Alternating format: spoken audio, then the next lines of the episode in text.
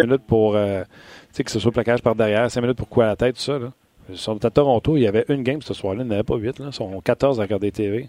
Puis les autres, ils l'ont vu en boucle, le coup à la tête. Là. Prends le téléphone, hein, hein, hein, ça buzz, puis oui, euh, je pense que c'est un 5, je pense que tu es en train de marquer le bateau. OK, boss, merci, raccroche, donne le 5, c'est fini. Tu n'as pas perdu de temps. Oui, mais il faut, il faut, ouais, mais ça, il faut que ça soit déterminé. Il faut que oh, tu puisses le faire, il faut que tu le fasses. Alors, la Ligue va devoir, à cause de ce qui est arrivé depuis le début des séries, puis tu sais, le monde critique les arbitres, là va te dire une affaire, ça va vite en maudit. Puis même nous autres, quand on le regarde en, vitesse réelle, quand le jeu arrive, qu'est-ce qu'on fait? On se revire de bord, puis on regarde la télé, puis on attend trois, quatre, cinq, six reprises, puis on dit, euh, ben c'est quoi? Je pense que le but est bon, je pense que le but est pas bon, je pense qu'il aurait dû donner ça. Mais quand vient le temps de donner, de rendre cette décision-là à la vitesse réelle dans le feu de l'action, c'est une job qui est absolument euh, euh, renversante de difficultés. Et c'est la raison pour laquelle on devrait, avec euh, les reprises qui sont disponibles, permettre aux arbitres, dans certaines situations, et les pénalités majeures, pour moi, devraient être ce genre de situation-là, leur donner l'occasion d'aller voir les, consulter, consulter les reprises, puis dire, OK, j'ai manqué mon coup, là, puis là, je suis en train de, de laisser passer quelque chose ou je suis en train d'être trop sévère, parce qu'une pénalité majeure, ça peut changer le cours d'une saison on l'a vu euh, dans le septième match entre San Jose et Las Vegas. OK, je ne veux pas te laisser partir. Réponse courte, je te garde pas longtemps. Panarin, le Canadien, faut-tu qu'il s'intéresse à lui, même si Panarin ne s'intéresse pas, peut-être pas au Canadien? Le Canadien doit-il euh, s'intéresser à Panarin? Oui, ma réponse, c'est oui. Euh, parce que c'est le, genre de joueur qui est capable de marquer le gros but quand tu en as besoin. Et ce joueur-là, le Canadien ne l'a pas. Alors, laisse-moi nuancer ma réponse. Le Canadien doit s'intéresser à un Panarin, que ce soit lui ou un autre de son genre, euh, il faut que ça prend un joueur de ce type-là chez le Canadien, c'est ça qui manque. Profite de ta journée, ça va être une grosse parce que là, toi, avec le 3 heures de décalage, elle commence, mais elle va finir euh, plus tard avec ce match-là numéro 7. C'est le fun, ça, les matchs numéro 7. Euh, je nous en souhaite un très bon. All right, on te lit sur l'RDS.ca. Bye bye.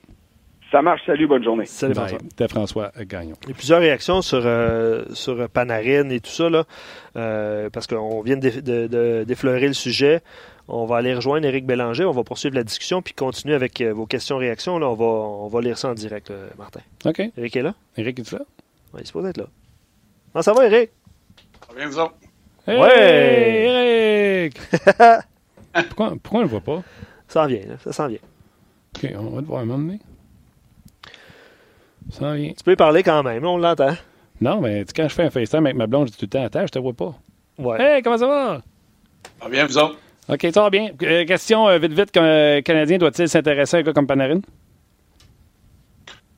Ben, j'y vont sûrement, oui, mais Marc Bergevin est des historiques avec les Blackhawks. c'est sûr qu'il va y avoir 29-30 équipes qui vont s'intéresser à lui. Va-t-il aller à Montréal? Je serais très surpris. Oui, non, ça ne veut pas dire que lui va s'intéresser à Montréal, mais le Canadien doit s'informer de combien ça peut coûter un ailier. Combien ça peut coûter? Tu sais ma passion pour un ailier. Panarin devrait demander 9. Ça va coûter entre entre 7 et 8, à mon avis. Ah ouais, tu vois, moi j'étais plus généreux, j'étais à 9. Tu sais, Eric, la semaine passée, on parle. Ça dépend où, là, mais 9, beaucoup. Là. J'ai pas ses points en tête. Là. Ah, il était à un point par match euh, ou à peu près dans les 2-3 dernières années. Fait que... Ouais. C'est un joueur qui, est bon. Euh, A-t-il fait la différence avec Columbus? Non. Donc, quand tu donnes 9 millions à quelqu'un, j'espère qu'il est capable de faire la différence. Oui, c'est un bon point, ça. C'est vraiment un bon point. Puis euh, ça a été abordé plusieurs fois là, pendant l'émission par euh, nos auditeurs, là, ce, dont tu viens de mentionner. Euh, puis il y a Seb qui dit aucune question là, Panarin s'en va rejoindre son ancien coach en Floride à moins d'un miracle. Il dit tu perds rien d'essayer, ton offre doit être au plafond pour essayer d'attirer ce, type de joueur-là. Parce que le Canadien a de la place sa masse salariale, que ce, ce, soit lui, un autre. On a parlé du chaîne aussi, Eric, la semaine passée. mais pour Seb, ses attentes vont être élevés à la fin euh, juin, début juillet. Mais il prédit que Panarin s'en va à Chicago, euh, pas à Chicago, en Floride. Panarin, c'est 320 points en 322 matchs en 4 saisons dans la Ligue nationale de hockey. Il a seulement 27 ans. Et en série? il aura 27 ans au début. Euh, série, c'est pas mal aussi pour quelqu'un qui ne fait pas la différence, 26 en 27. Ben, écoute, Panarin est très bon. Floride, ça très exactement dans son style de jeu. Surtout si Bobrovski va aller là, avec euh, Kenville qui est historique. Euh, écoute, j'ai vécu en Floride. Oui, il n'y a pas de monde nécessaire, mais avec une équipe compétitive, il va en avoir du monde. Parce qu'il y en avait l'année que j'habitais là-bas, lorsqu'ils ont jouer contre les Islanders dans les séries, il y avait un buzz dans la ville, il y avait du monde, c'était le fun. C'est mort depuis, euh, depuis ce temps-là, mais je pense que là, avec l'arrivée de Kenville, on, va être très agressif. Euh, Dale va être très agressif. Les joueurs autonomes, moi, je serais vraiment pas surpris que ces deux gars-là se ramassent avec les, les Panthers.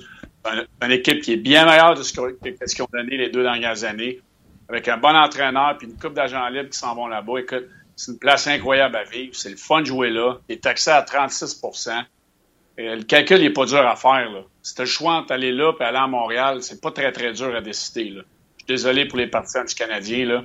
C'est pas difficile. Le hockey en Gogun est plus populaire qu'en Sorel. le hockey oui, il n'y a pas de monde dans les estrades. Moi, je l'ai vécu en Arizona parce qu'on n'avait pas tant de monde que ça. Puis ça a été ma, personnellement, côté hockey, côté d'équipe, ça a été ma plus belle année une de mes plus belles années, sinon la plus belle de ma carrière. Donc, euh, tu trouves d'autres motivations. Puis quand tu es rendu à un point de ta carrière, c'est important de pouvoir vider la tête en l'air de la patinoire. OK. Euh, écoute, tu parlais de taux d'imposition en Floride. On me permettre une question indiscrète. Sais, les gens spéculent toujours. Ah, il n'y a pas d'impôt là-bas, puis les impôts sont bien plus basses, puis tout ça. Ah, comment je te dirais ça? Tu peux me dire, Martin, euh, je ne suis pas fiscaliste, je te répondrai pas ou ça ne me tente pas de te répondre. Mais Payez-vous 36% de votre salaire ou il y a des moyens avec des compagnies que les gars en payent encore moins? Ou tu non, non, Martin, on paye 36 de, maximum de notre salaire. Non, écoute, euh, Martin, j'ai joué à Los Angeles, j'ai joué en Caroline, j'ai joué à Washington, Minnesota. Puis qu'est-ce que les gens, il faut qu'ils comprennent, c'est que tu es taxé dans toutes les villes que tu joues. Donc, si tu passes euh, donne un exemple. Mettons que tu joues à Montréal, puis tu passes deux jours à Pittsburgh, tu es taxé deux jours à Pittsburgh. Tu passes deux jours en Floride, tu es taxé deux jours en Floride.